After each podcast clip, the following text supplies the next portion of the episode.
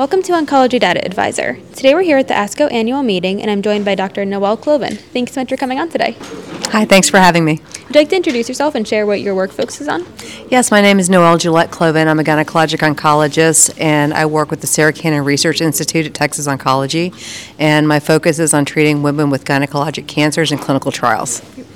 So we're talking today about the Artistry 7 trial of nemvaleukin alfa um, in combination with pembrolizumab for platinum-resistant epithelial ovarian fallopian tube or primary peritoneal cancer. Just for some background, why is this an important study for patients with these diseases?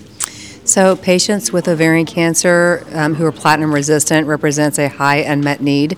Um, these are patients that have had um, multiple lines of treatment, and where the response rates are relatively low in this group of patients, and it's generally thought to be incurable.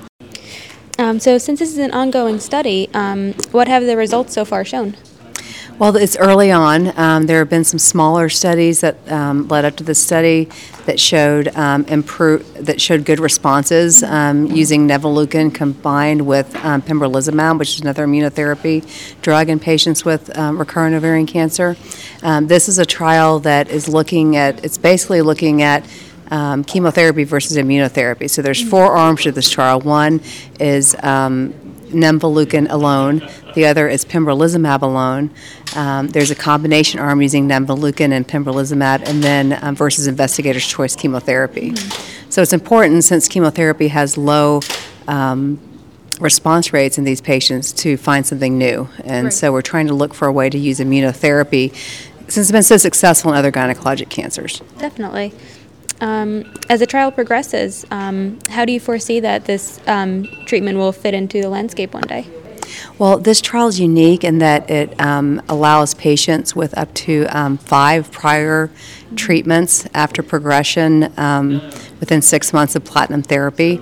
And it also allows some patients with um, rare subtypes of ovarian cancer, including clear cell ovarian cancer. So um, hopefully, um, as the trial progresses and we know more, this could potentially be a treatment option for these patients. Great. Um, do you foresee the combination therapy moving into earlier lines of treatment as well? Um, you know, I don't know. I guess I guess we'll just have to see. Right now, it's it's, it's really complicated. What's going? We we're making more progress than we ever have in um, ovarian cancer, and um, they just presented data um, of a early um, a, a frontline therapy of ovarian cancer, looking at immunotherapy combined with PARP inhibitors and um, um, bevacizumab as maintenance therapy, and um, that was some exciting news. That is, and it, this, that was the first immunotherapy trial to show a benefit in frontline ovarian cancer. So it's definitely possible. Definitely. Um, have there been any toxicities observed with the regimen so far?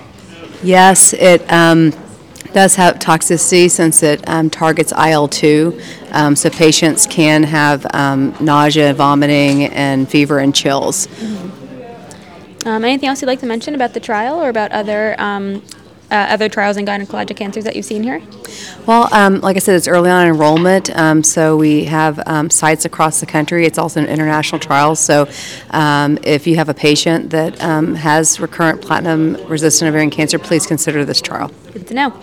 Um, one last question I'll ask you is since this um, the theme of ASCO this year is partnering with patients, do you have any examples of how you partner with patients in your practice with gynecologic cancers? Well, I think patients are um, more, uh, you know, they're, they're more involved in their care than ever. I think um, more people are becoming advocates for themselves. And so I think as a patient, um, just making them aware of um, what clinical trials are available as well as standard treatments, just so they know all of their options um, before they um, start a new treatment. also, the schedule and the side effects and quality of life. Those are, those are going to be things that are very important for our patients moving forward. Definitely. Well, it was great to hear about this trial, so thank you so much for talking about it today. All right, you're welcome.